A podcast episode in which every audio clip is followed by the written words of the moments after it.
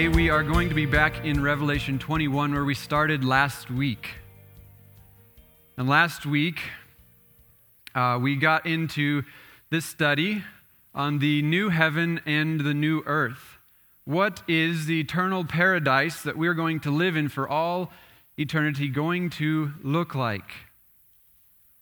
And just to recap from last time, to bring you up to speed if you weren't here, we're looking at Revelation 21 for a couple reasons. The first is to correct any wrong thinking that we might have regarding our eternal state, what it, where we will live for all eternity.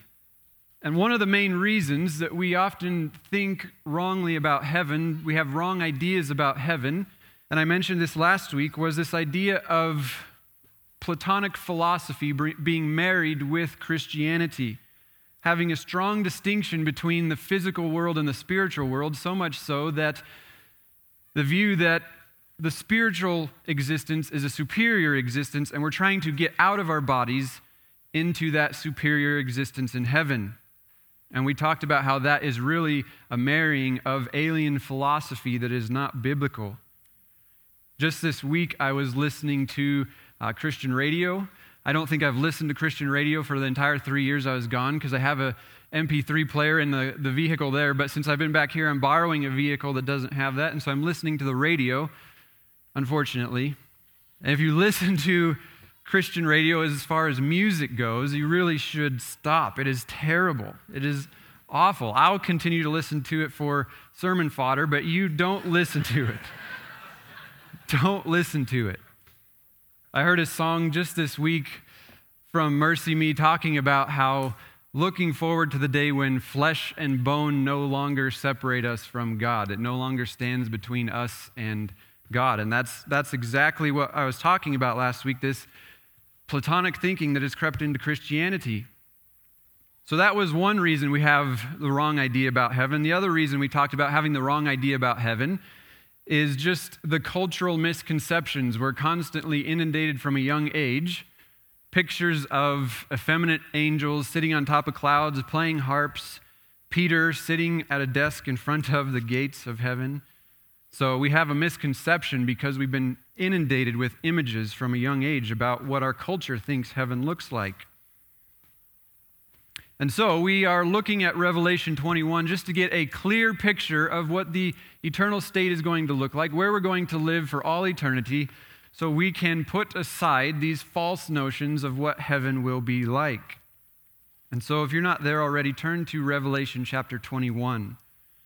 We're going to pick up where we left off last week. I'm going to read the first eight verses, and then I'm going to summarize the points we hit last week and go over what we're going to do this week. So, Revelation 21, beginning in verse 1. This is John the Apostle just writing down what he was commanded by an angel to write down what he saw. This is what he writes. At the end of the age, then I saw a new heaven and a new earth. For the first heaven and the first earth had passed away, and the sea was no more. And I saw the holy city, New Jerusalem, coming down out of heaven from God, prepared as a bride adorned for her husband. And I heard a loud voice from the throne saying, Behold, the dwelling place of God is with man, and he will dwell with them, and they will be his people, and God himself will be with them as their God. He will wipe every tear from their eyes, and death shall be no more. Neither shall there be mourning, nor crying, nor pain any more, for the former things have passed away. And he who was seated on the throne said, Behold, I am making all things new. Also, he said, Write this down, for these words are trustworthy and true. And he said to me, It is done. I am the Alpha and the Omega, the beginning and the end. To the thirsty I will give from the spring of the water of life without payment. And the one who conquers will have this heritage, and I will be his God, and he will be my son. But as for the cowardly, the faithless, the detestable, as for murderers, the sexually immoral, sorcerers, idolaters, and all liars, their portion will be in the lake that burns with fire and sulfur, which is the second death. So last week we covered the first three verses in this section. We are going to finish this section today. The first three verses we covered last time, just to, just to remind you of those. Verse 1 was the consummation of the new heaven and new earth. John saw it completed. And he told us one thing about it, and that that was that it was new. That is superior in kind and quality to the old, making the old obsolete. Just as the new covenant is superior in kind and quality to the old, making the old obsolete and passing away. We talked about the need to steward our time and resources well in light of the fact that this world is passing away. And we do not we do not just throw this earth away and we do not not care about it at all because it is passing away, but we steward it well. We steward our time and energy well concerning this earth, but we do not worship it. We do not give our lives to it. Verse 2 was point to the crown jewel of the new heaven and new earth. John sees this beautiful, magnificent city coming down out of heaven and he summarizes by saying it looks like a bride on her wedding day, adorned for her husband, coming down out of heaven, the most beautiful city you have ever seen. And yet, this conversation is interrupted by a voice from the throne proclaiming what is the best part about heaven. And that was in point three, the climax of the new heaven and the new earth. The absolute best part about heaven is that God is going to be with us. In verse 3, it says three times, with us, with us, with us. That is the best part about heaven is that God is going to be with us. We looked last week at John 17, 3, where Jesus said, And this is eternal life, that they know you, the only true God, and Jesus Christ, whom you have sent. The essence of eternal life is that God is with us. This phrase, know, that we may know God, the essence of eternal life, is a relational term. It's not just matter of fact. The scripture uses this word all the time to refer to an intimate knowledge of someone. This word, you're familiar with it, talking about a husband and a wife knowing one another and begetting children. It's an intimate knowledge. And so, the essence of eternal life is that we will know God intimately. And eternal life is not just about a quantity of days, it's about a quality of days. Those who go to hell for all eternity have the same number of days. So, eternal life is about quality, not quantity. And this quality is in relation to the fact that we are going to know the Father and the Son intimately. And this directly overflows into what we're talking about this week. So, those were the first three points that we covered last week the consummation of the new heaven and the new earth, the crown jewel of the new heaven and the new earth, the climax of the new heaven and the new earth. And now this week we're in verse 4, point number 4, the contrast of the new heaven and the new earth. What is going to look different about the new heaven and the new earth from this one? So let me reread verse 4 and we'll go from there. Verse 4, the contrast of the new heaven and the new earth. He will wipe away every tear from their eyes, and death shall be no more. Neither shall there be mourning, nor crying, nor pain any more, for the former things have passed away. As I mentioned, this is a direct continuation of what we just talked about you might say that this is a negative description of what it means that God is going to dwell with us. And the first thing that God is going to do as He dwells with us is wipe away every tear. But notice, John wants to keep that in the forefront of our minds that this is directly connected to the fact that God is with us, because at the beginning of verse 4, he says, He will wipe away every tear. Many people, when they think of heaven, this, these verses is what they, are what they think of. That there's going to be no more death, no more mourning, no more crying, no more pain. That's what they're looking forward to in heaven. But here we have to see that John emphasizes right at the beginning of this that it is because he does it. He is there with us. God is there with us to wipe away every tear from our eyes. So we have to see these as very intricately knit together, that without God there, this is not there. Without God,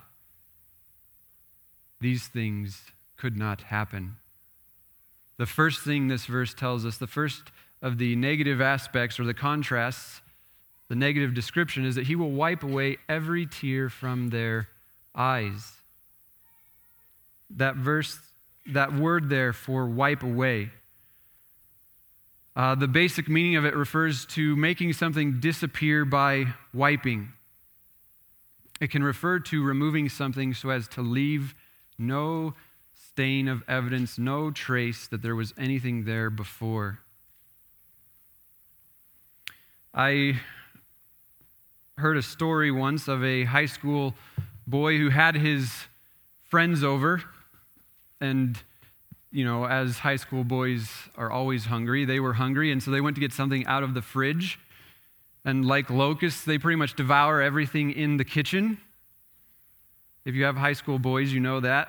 They eat everything. And this boy had his friends over, and as they were eating, they found a uh, cluster of grapes in the fridge. And as they were eating the, this cluster of grapes, they thought it would be a good idea to start throwing them at each other and having a grape fight. Well, once they ran out of grapes that were not squished, they realized that they had better clean up their mess before their mother came home and found it. And so they tried their best to clean up the mess. They tried to look everywhere in every corner and wipe up every stain. And yet, as you might imagine, high school boys aren't too attentive to detail, and their mother figured out, she put the pieces together and figured out what they had done. This wiping here, you might say, is a mom quality wiping. There is no stain left behind. There is no evidence left behind of what was there. This word is often used in Scripture to refer to our sins being taken from us. In Colossians 2 13 and 14, Paul says, And you who are dead in your trespasses, God made alive together with him, having forgiven all our trespasses by, and here's that word, wiping away, by canceling the record of debts that stood against us with its legal demand. Our sins and our, the debt that was against us was canceled, it was wiped away. In Acts 3:19 it says, "Repent therefore and turn back that your sins may be blotted out." It is a complete wiping away and annihilation of the existence of any record of sin against us. And here we see that God, as we are in his presence for all eternity, he is going to wipe every single tear from our eyes, every single remnant of sin from our eyes. There will be no more crying over our sin. Instead, we will be comforted for it. Beloved, do you weep over your sin? Think of the Beatitudes Blessed are those who mourn and weep over their sin, for they will be comforted. I mean, even just these last couple weeks as I've been studying this and God has revealed pride, the pride that was in my heart, wept over some of these verses as I was convicted of my own sin. Do you, are you grieved over your sin? Do you weep over your sin in this life? I pray you do. One day, God is going to wipe every tear from your eyes. We will never cry again over our sin. He will remove our sin from us entirely, and there will be no more weeping over our sin. As the Beatitudes state, instead we will receive comfort. comfort. So God is going to remove every tear from our eyes as we dwell with Him. He goes on and he says, Death will be no more. And essentially, this is the same thing as saying we will have eternal life. And yet it's put in the negative because all we know is a life filled with death. That's all we know. And so let's put in the negative here just for us to wrap our minds around the idea of eternal life. A life with no more death. Can you imagine that? I mean, there's nothing worse than getting one of those phone calls that someone you love has perished or has very little time to live. There is nothing more grievous but in heaven, we never have to receive one of those phone calls. We never have to receive that tormenting news. And even though we don't mourn as the world does, it is painful when we lose people in this life. Remember one of those times in your, in your mind, go back to that point and just remember you will never feel that again in the new heaven and the new earth. Never again. We will never have to say goodbye to anyone in the new earth, and the eternal state. He goes on and he says, Neither mourning. There will be no more mourning. The stain of sin, the stain of death, and the curse of this life will be no more. We will never mourn death or sin again. And just to remind you, these joyous truths are not separate from the fact that God will be there. We can look forward to this. We ought to read these passages and rejoice and look forward to this, but we should never separate it from the fact that God is there with us. That is always the chief end, that God is there with us. But these are simply negative descriptions of that positive assertion that God will be there with us. He goes on and he says, nor crying. There won't be any more crying there. And at least when I see this word of crying, I don't think this is necessarily the best translation just for how I take that word to mean. When I th- see that word in Scripture, I think of like a kid crying. But that's not the sense of this word here. This word has more of the idea of shouting or wailing. It's often used to translate people crying out to God in prayer, like, Lord, save me. This is not a cry of tears. This is a cry of desperation, a call for help and deliverance from trials in this life.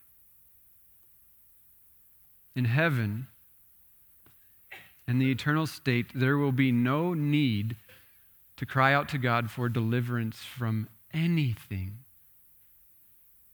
There will be no enemies. There will be no trials to call out to God for help from. We will live where there is perfect safety, perfect peace, and we will never have to cry out to God for help. Do these verses mean that we will not cry at all or weep at all?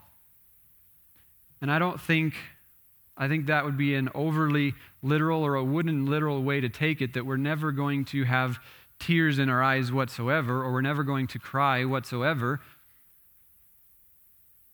because of it, the negative uh, things in this list. All of this has to do with the stain of sin and the curse. I think in heaven, our eyes still may be able to fill with tears as we are filled with joy and overwhelmed with the emotions that we feel as we stand before God. Have any of you guys ever seen those videos on Facebook of a baby who was born deaf? And they, they're at the doctor's office and they've got the implants put in and they're ready to turn them on. And they tell the mom, You, when we turn them on, we want you to speak, you to be the first voice that the baby hears. And so they turn it on and the mother speaks, and immediately the baby's eyes just well up with tears at the beauty of sound for the first time. They hear their mother's voice. And they begin to weep because they're so full of the emotions that that has caused. And I think, beloved, that will be the same case for us in heaven as we stand before our Father and the Son on the throne, that we will be so filled with emotion that we will be overwhelmed by it at His beauty, at His kindness for what He has done for us. At least I think that is a possibility. So I don't think these verses mean we won't have any more tears in our eyes whatsoever. But he goes on to say, nor pain any more. And it's a little stronger in the original. In the original, there's a double negative here. And in the English, when we have a double negative, it makes a positive. But in many other languages, a double negative just emphasizes the negative aspect. And here he essentially says, Nor pain, there will not be any more. There's not going to be any more pain. And he overemphasizes that here in this text. This word for pain is used in Revelation 16:10 of those who are in anguish, so much pain that they're chewing their own tongues. They're gnawing their own tongues in pain because God is judging them. There will no longer be any pain in the eternal state. We never have to worry about undergoing any discipline for sin. We never have to undergo any punishment. There will no longer be any anguish over the sin and death and the pain that it causes. And once again, I don't think that this means our pain receptors will not work. I think we will enter into the eternal state and we'll still be able to feel things. Adam and Eve had nerve endings just like we do but we will not be overwhelmed. We will never be in anguish. We will never use the phrase, I am in pain. And yet we still will be able to feel. What these verses, just, just kind of as a footnote, what these verses are not indicating. Some people have taken these verses and they have come up with the implication that if if we are going to live for all eternity in bliss, in enjoyment, in happiness, then we must not be able to remember anything from this life. And the logic is this if we're going to live eternally, happy in heaven, how could we do so if we remember people on this earth that we know are in hell? How are we going to live for all eternity happy when we know people are in hell. And these some people have come to the conclusion that we will not remember anything of this life. Some people go so far as to say that God is going to wipe our memories as soon as this age is over. We'll enter to the, into the eternal state not remembering anything. And I just want to tell you that this is not the case. They would say, they would take that verse as a for a proof text that we read last time, Isaiah 65, 17, where God said, For behold, I create a new heaven and a new earth, and the former things shall not be remembered or come into mind. And they take that as, as kind of a proof text to say, See, we're not going to remember anything of the old life. But listen, the Bible also says that God remembers our sin no more, and yet that does not mean he forgets them. He is omniscient, he knows everything, he cannot forget anything.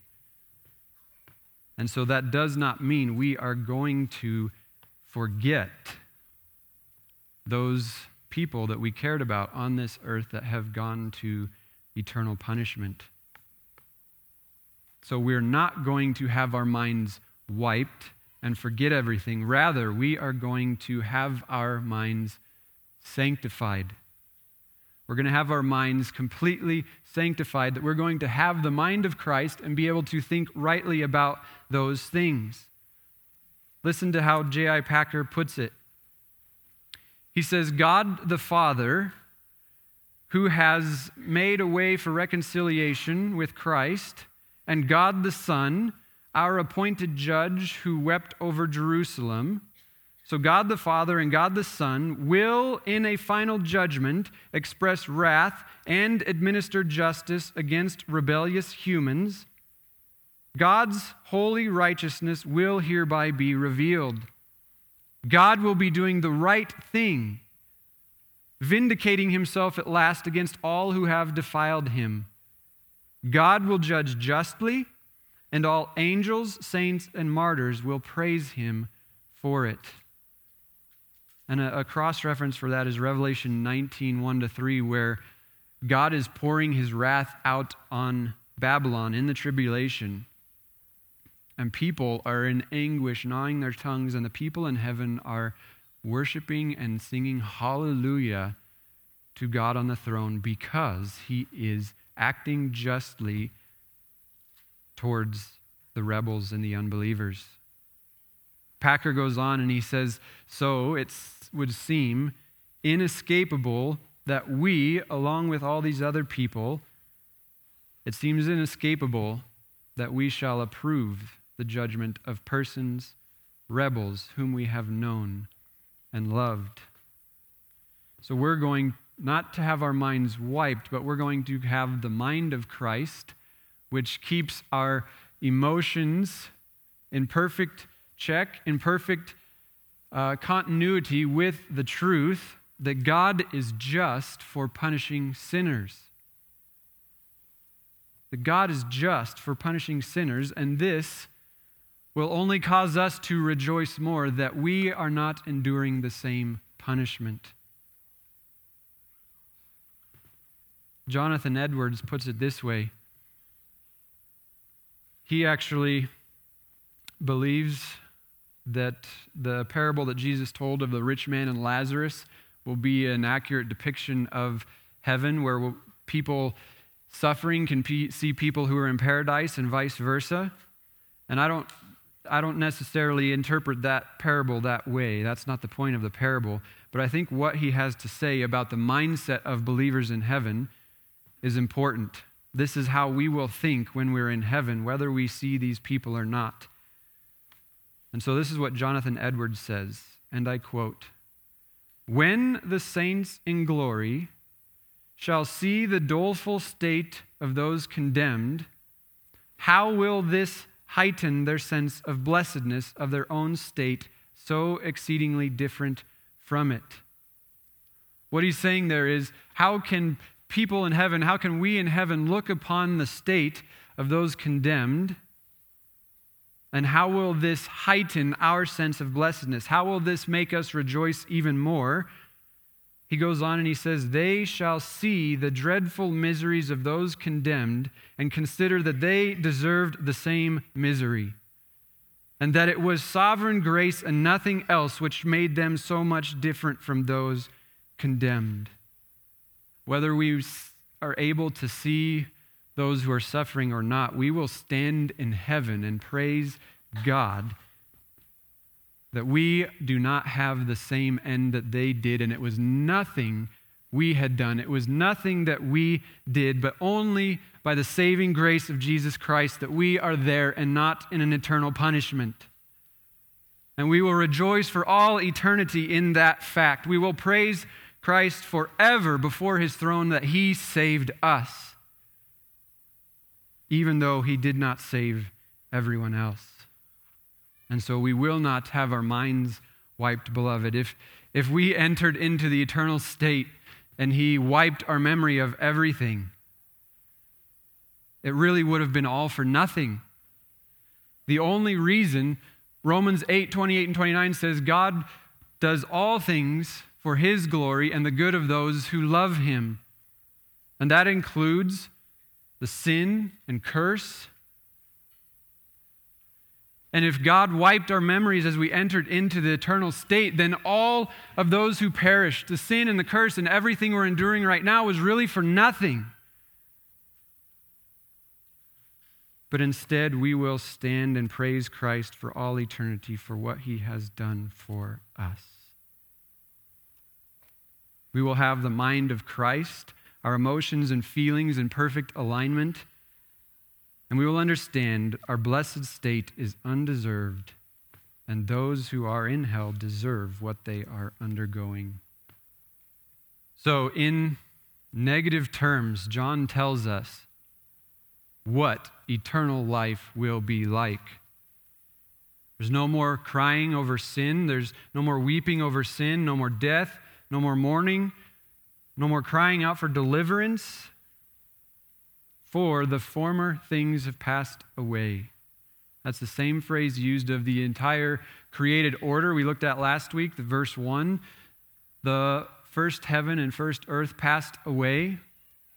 It's gone. It is out of existence in the new heaven and the new earth. This, beloved, is what eternal life with God is. And that brings us to verse 5 where there's another declaration here, really to give us certainty that these things will take place. How can we be certain that what John is writing here is going to take place? And I think he comforts us here and gives us extra certainty. So, verse 5 through 6a is the certainty of the new heaven and the new earth, where it reads, and he who was seated on the throne said, Behold, I am making all things new. Also, he said, Write this down, for these words are trustworthy and true. And he said to me, It is done. I am the Alpha and the Omega. John recorded these words, and I think they are for our uh, encouragement so that we might know these things are absolutely certain. Just to start off, it says, and he who was seated on the throne. And last week, I indicated as I was looking forward, I thought that this might be a reference to the Son speaking.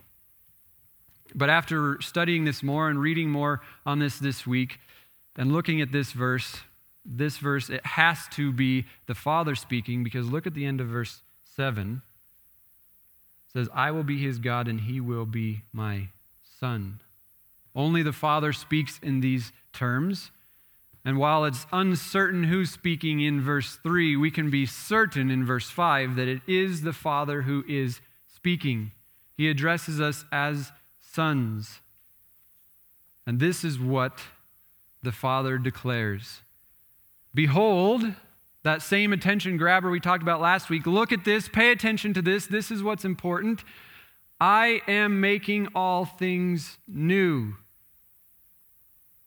It's a present tense. As the speaker in verse 3 has just declared God is going to do this, God is going to do this, this is what will be, this is what will not be. God says, Behold, I am making all things new. All that was declared that God would do here, he is saying, I am doing it. All things are being made new right here. Right here we can be certain that what was said about the Father, he is going to accomplish. And that there's a bit of an interjection here where it says, Also, he said, write this down, for these words are trustworthy and true.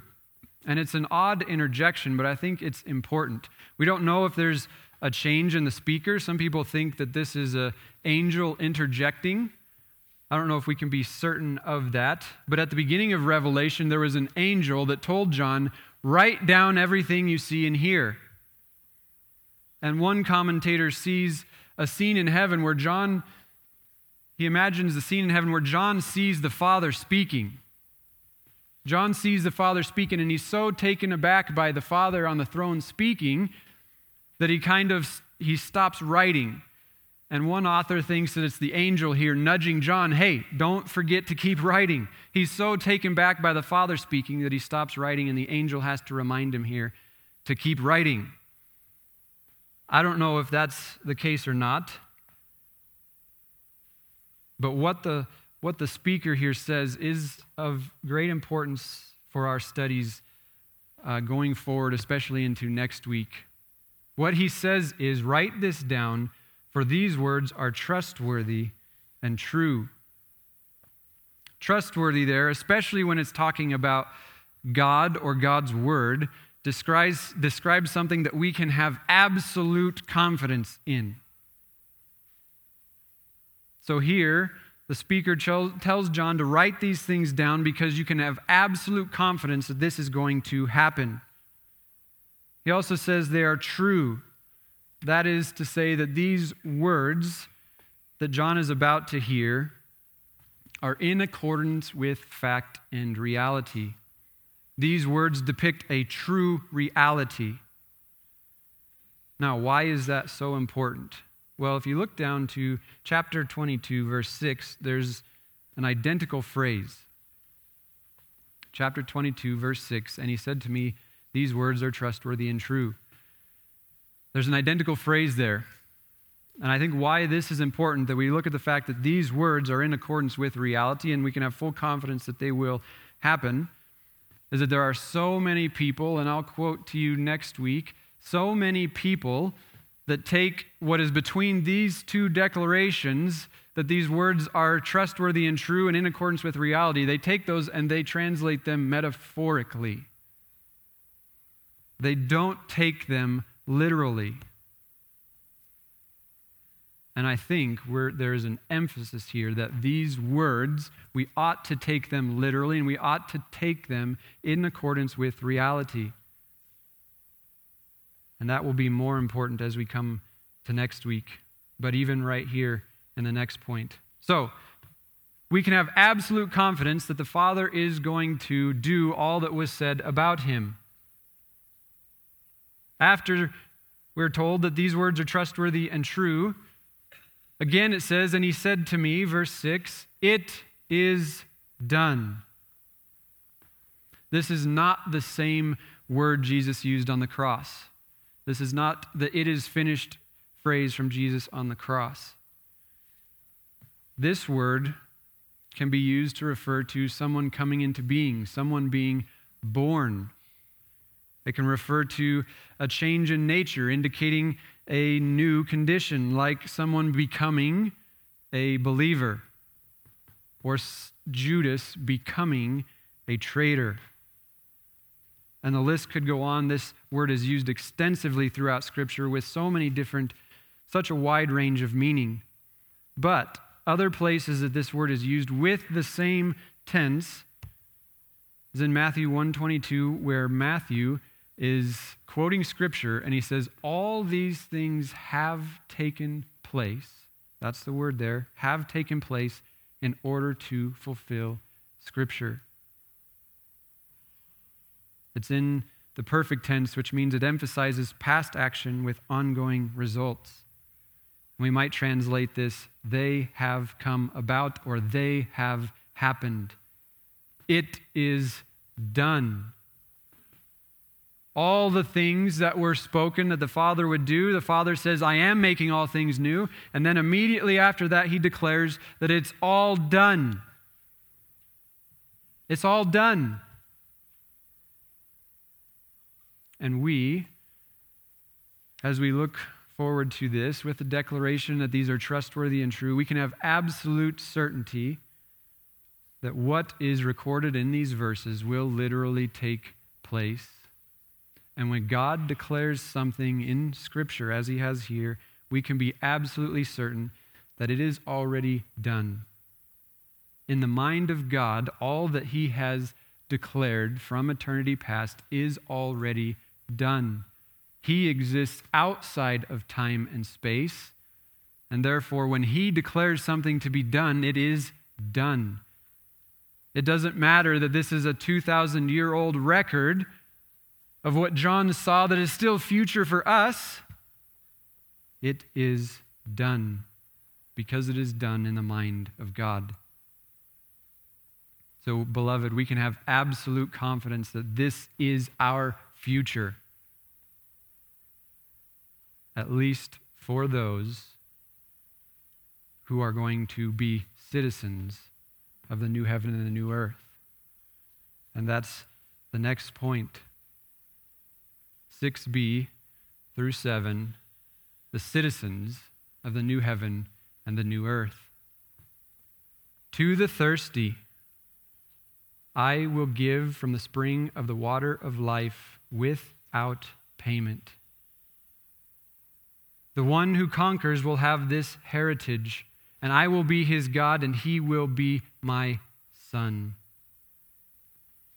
So, who's going to be a citizen of the new heaven and the new earth?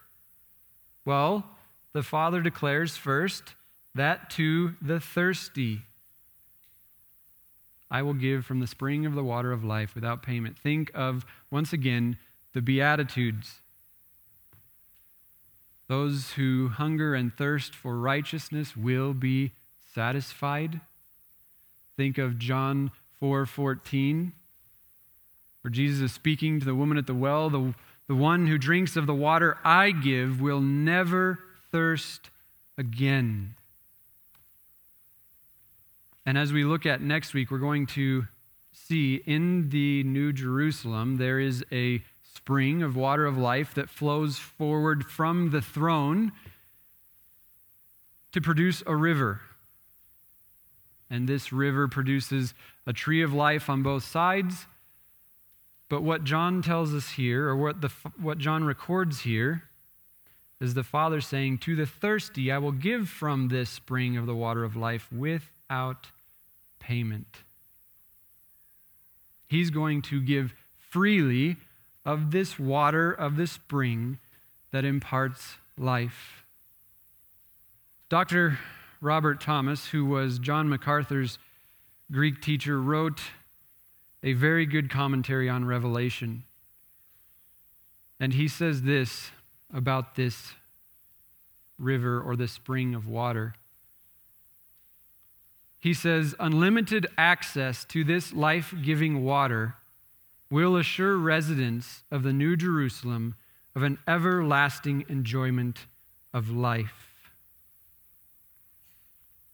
And here I believe this is a literal spring with a literal river of water that flows out from the throne in heaven.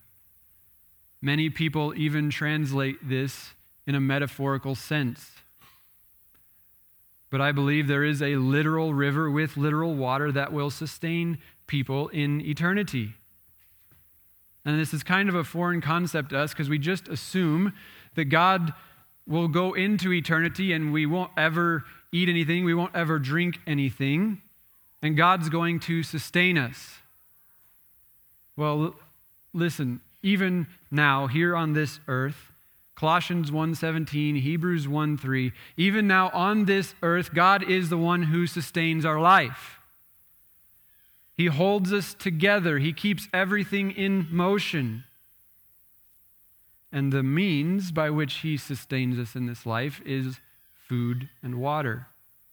And even as we look back into the Garden of Eden, he sustained Adam and Eve's immortal life with the tree of life.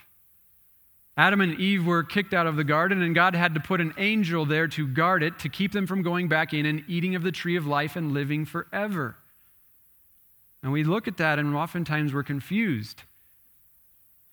But listen, I think it's going to be very similar in heaven that God is going to have the water of life and the tree of life, and those will still be the means by which He sustains our life. Just like Adam and Eve in the garden, He's going to sustain our life by means of the things He gives us. The only difference between now and then is that all those who are citizens, all those who live there, they will have free access to this river that never dries up. They will have free access without payment, free access to drink of the water of life, eat of the tree of life. There will be no lack, there will be no shortcoming. We will have all we need in the new earth. There will be no more curse, there will be no more death. God will sustain us, yes, but He may be doing that by means of literal water and food, even in heaven, just like He did with Adam and Eve. So, to the thirsty, He says, I will give from the spring of the water of life without payment, or I will give freely. We never have to worry about not having what we need in heaven. And if you've ever been uh, in a state where you've worried about where your next meal might come from, the only time I have that thought has ever entered my mind was in, when we were in California at the beginning of this coronavirus and there, were no, there was no food on the shelves. That's the first time in my life I ever had to think about what if I can't get food? Much of the world lives like that every day. And they would understand this far better than we do. But we never have to worry. We will never lack anything we need. We'll have free access to all that we need. He goes on to say in verse 7 those who will be citizens of the new earth are the one who conquers. And John uses that phrase at the beginning of Revelation when he's addressing every church. He always, he always gives them something at the end. He says, The one who conquers will receive this, the one who conquers will receive this. And it's just various aspects of eternal life. And so the one who conquers is the one who remains faithful until the end. The one who remains faithful until the end will have this heritage. What heritage is that? Some translations use the word inheritance. What inheritance will we have?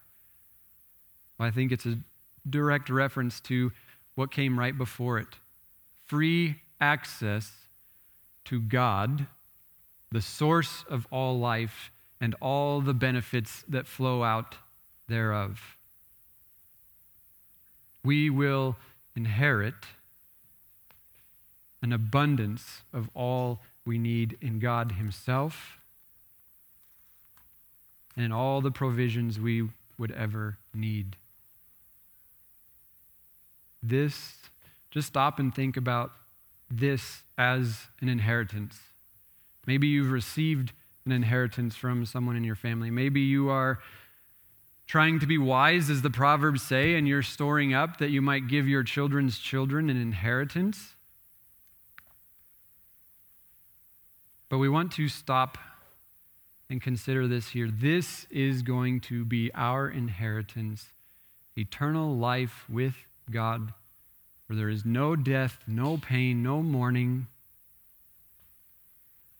And we ought to think about this. We ought to think about this life and how fleeting it is, and all that we do in this life, especially as Americans, all the things that we want to buy, all the things we might want to do, all the things we might want to give our children. This is the greatest possible thing we could pass on to our kids. We need to consider whether we are giving our lives, especially as Americans, to materialism, giving our lives to too much of this earth, spending our lives on this life or leaving an inheritance from this life to our children. And we need to look to this as the supreme inheritance anyone could ever receive. We ought to take great care to impart these words to our children that this might be their inheritance. We can't save our children, but we sure can teach them God's word. We can teach them that this inheritance will be theirs if they believe and make Christ the Lord of their life.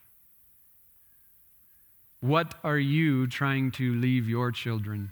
What are you looking forward to as the greatest inheritance? I mean, imagine you get your dream job. You get your dream job and you decide to sell your house. You're going to move, let's just, wherever you thought of as paradise, you're going to move there. Let's just say Hawaii. You're going to move to Hawaii.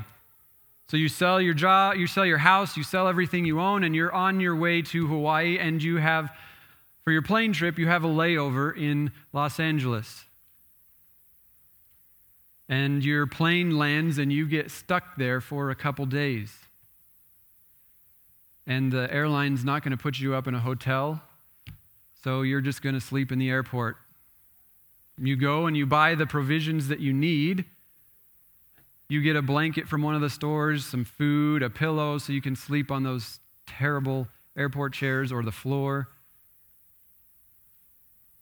And you get delayed another day and you've bought the things that you need, you could get by, but you start thinking, well, maybe, maybe I ought to buy a house while I'm here.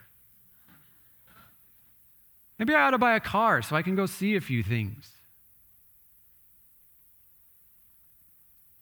Listen, this life is but a very, very, very short layover to our final destination. I mean, we rightly laugh. That would be absolutely ludicrous to buy a house while you're there for a couple days. And yet, how many material possessions do we think we need to store up on this earth when we really don't need them? We have something waiting for us that's far greater, and we ought to keep that in the forefront of our minds as we live our life. The things that we buy, the things that we are to steward well. That is the inheritance that we ought to focus on more than in this life. Yes, we have to be wise, leave our children's children things. We don't want to leave them short-handed, and yet we have something far greater that we ought to focus on. He goes on and he says, And I will be his God, and he will be my Son. Just drawing us back to verse 3 God will be with us on only something greater. Not only are we going to dwell with God, but God will make us his sons. We will live with God not just as co dwellers with him, but we will be in the absolute highest position imaginable. We'll be children of God Himself, dwelling in His presence. Just as I mentioned last week, like a, a deplorable, a, a uh, untouchable rather, from India being brought into a royal house, cleaned up, treated as a son, adopted.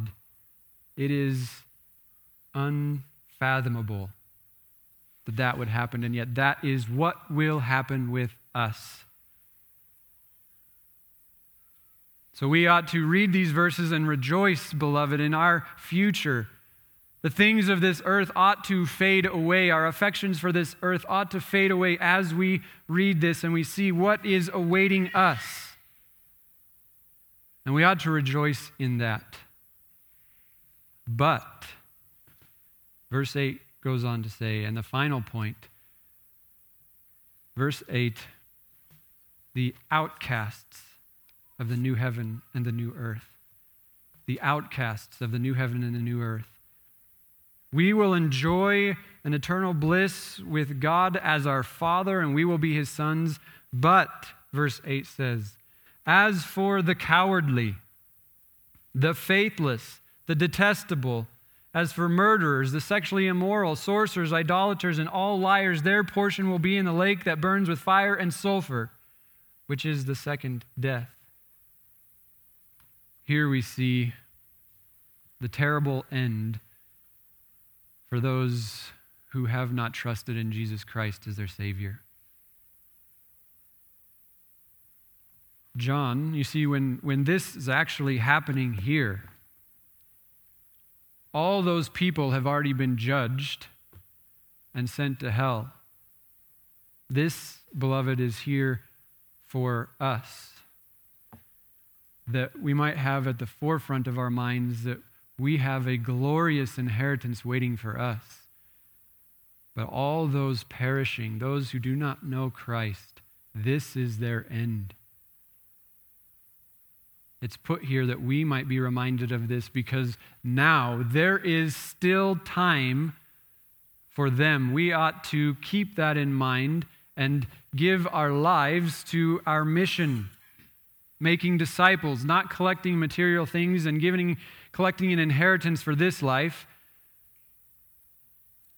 but keeping the chief end in mind, and that is the Great Commission that others might be gathered together in to worship God for all eternity. And if you're here today and you don't know Christ, there is still time for you yet. When these words, and they will be spoken again for us to hear, when these words are spoken in time for us, it will be too late for you. But right now, it is not too late. You can still forsake your sin. You can still put your faith in Christ and believe in Him that all these words are sure as what has happened in the past. And that one day you will meet a fiery end. Look at that, the description of their inheritance it will be in the lake that burns with fire and sulfur. This is the same lake that is mentioned in Revelation 19:20, a thousand years before the beast and the false prophet were thrown into the lake that burns with fire and sulfur. And what's important here is this is present tense. The lake that is still burning with fire and sulfur a thousand years later. A thousand years later, the beast and the false prophet will still be there in the lake that is burning with fire and sulfur. And if you have not put faith in Christ, that is your end a fiery end of eternal torment. Forsake your sin now. Nothing in this life will bring you enjoyment like we will enjoy in heaven with God Himself. Forsake your sin now and turn to Him in faith, or this will be your end.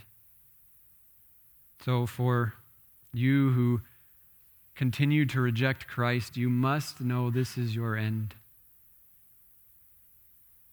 Rather than an end without tears, without death, without mourning, you will be at an end where there is only death, only mourning, only crying out for all eternity. Beloved, let's have compassion on those who are not yet saved, those people whom we often think of as enemies. Maybe they're on the other side of the political spectrum. Maybe they're tearing down statues and you're just enraged by that. Beloved, these are blind people following after blind people. They don't know any different. They are not your enemies.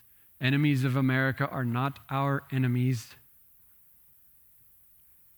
There's only a mission field before us. Let us rejoice in what lies ahead for us in heaven, and let us have great compassion on those who do not know Him, whom this will be their end. When these words are spoken again, it will be too late, but it is not too late now. Let us keep that in mind as we live every day. especially this week. Keep that in the forefront of your mind. In closing, I just want to read Philippians 3 12, 3 12 through 4 1. And I'm looking forward to when Josh gets here in his series. And I promise I won't ruin anything for you. But just to help us set our minds as we go out today. Philippians 3:12. This is Paul speaking, and he says, Not that I have already attained this or am already perfect, but I press on to make it my own, because Christ Jesus has made me his own. Brothers, I do not consider that I have made it my own, but one thing I do, forgetting what lies behind and straining forward to what lies ahead.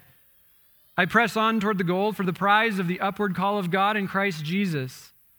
Let those of us who are mature think this way. And if anything you think otherwise, God will reveal that also to you.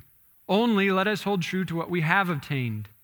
Brothers, join in imitating me and keep uh, your eyes on those who walk according to the example you have in us. For many of whom I have often told you and now tell you, even with tears, they walk as enemies of the cross of Christ. Their end is destruction, their God is their belly, and they glory in their shame, with minds set on earthly things.